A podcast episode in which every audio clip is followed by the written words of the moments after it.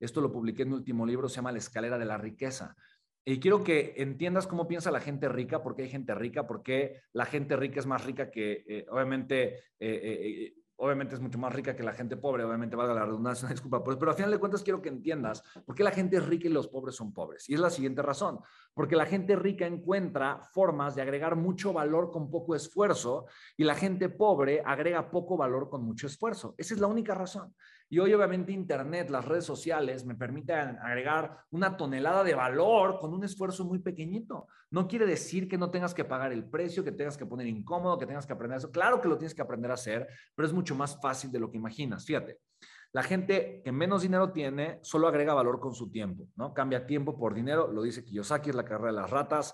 Después pasas al segundo nivel de la riqueza y agregas valor con tu tiempo y tu dinero pagas dinero, ¿por qué? Porque ahora eres más valioso tú, inviertes dinero en ti, esa es de las decisiones más inteligentes que puedes hacer. Ay, Spen, lo dices porque al final me quieres vender un curso, lo que sea, una mentoría. No lo digo por eso, lo digo porque lo he vivido. Mi primer curso fue un curso espiritual, donde yo eh, aprendí el valor de la espiritualidad, me costó 6 mil pesos, tenía 17 años, recién acababa de tener la embolia, estaba pelón porque todavía no me salía el cabello después de la embolia que tuve, y yo me di cuenta ahí del valor que tenía invertir en mí como invertir dinero en mí, ahora era capaz de ver la vida diferente, de, reconocer las cosas de una forma diferente y de ser capaz de agregar más valor y por lo tanto de generar más dinero.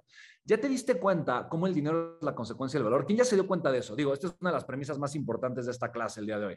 ¿Sí te das cuenta? ¿Sí? ¿Te das cuenta, sí o no? ¿Sí? Y gracias por sus comentarios, chicos. De verdad me encanta, me encanta. Gracias, gracias, gracias, gracias. De verdad me encanta. Eh, para mí esto es súper importante que te das cuenta, 100%, ¿vale?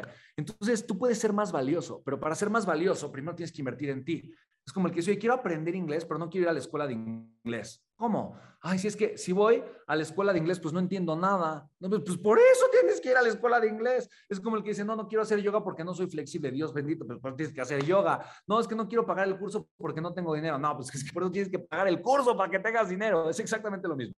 Esa paradoja se llama la paradoja del pobre. El pobre cree que no tiene dinero y por eso no toma acción, ¿vale? Punto tres, usas tu tiempo, tu dinero y aquí te conviertes en líder y en empresario porque ahora estás apalancándote con el tiempo de otras personas. Esto es brillante, porque ahora tú le das a ganar a la gente, tú, le, das dinero a las personas, eh, fortaleces a la economía de tu país, la gente está feliz.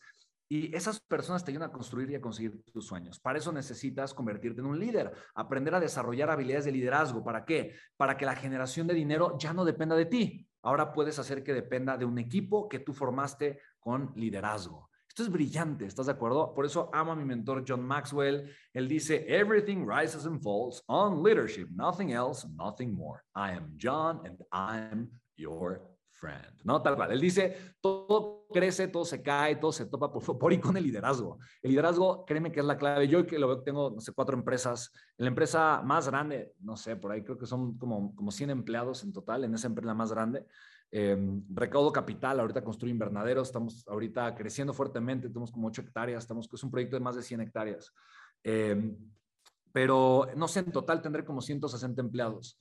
Y literalmente es gente que obviamente eh, aporta valor y entre todos crecemos el valor, pero al final de cuentas ese tiempo me permite a mí, obviamente, tener la libertad del día de hoy, darte una clase empresarial y enseñarte cómo puedes crecer como empresario y conseguir tus metas financieras, ¿vale? Entonces, aquí está la gente no rica y dice, oye, pero no manches, pero incluso el empresario puede ser no rico, claro, ¿Por qué? Porque todavía su tiempo eh, o su crecimiento depende de su tiempo. Entonces tú tienes que hacer que tu tiempo no esté involucrado para poder ser mucho más rico y te quiero explicar. Y punto número dos, tienes que aprender a usar el dinero que no es tuyo, pero de otras personas. ¿Por qué? Porque tu dinero es limitado. Aquí usas tu tiempo, tu dinero y el tiempo de otras personas. Las tres cosas son limitadas. Tu tiempo es limitado, tu dinero es limitado, el tiempo de otras personas es limitado. Y aquí en el cuarto nivel de la riqueza usas un factor ilimitado que es el dinero de otras personas o instituciones financieras. El capital externo es ilimitado, siempre puedes conseguir más dinero para crecer. Si tienes un modelo de negocio rentable y probado, lo puedes escalar. Es el mismo que te compartí con los invernaderos. Es un modelo de negocios probado rentable, escalable. Pues mientras más capital recaudo, que no es dinero mío, más crecen mis negocios y más tengo apalancamiento financiero para recaudar más capital y construir más activos financieros y seguir creciendo en abundancia. ¿Te das cuenta?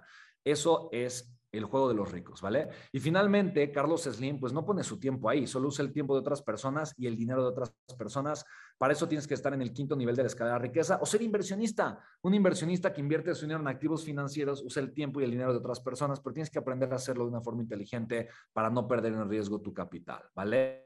Eh, así que sí, si quieres aprender de liderazgo, totalmente John Mack es el papá del liderazgo, es mi mentor favorito y es la persona, yo inicié con él, yo lo traje por primera vez a México en 2012, hice un evento con él, por ahí los que estuvieron al principio vieron un video justamente eh, de ese evento eh, y él fue mi primer mentor, inicié una carrera muy hermosa con un ser humano tan grande como yo, ¿vale? Bien.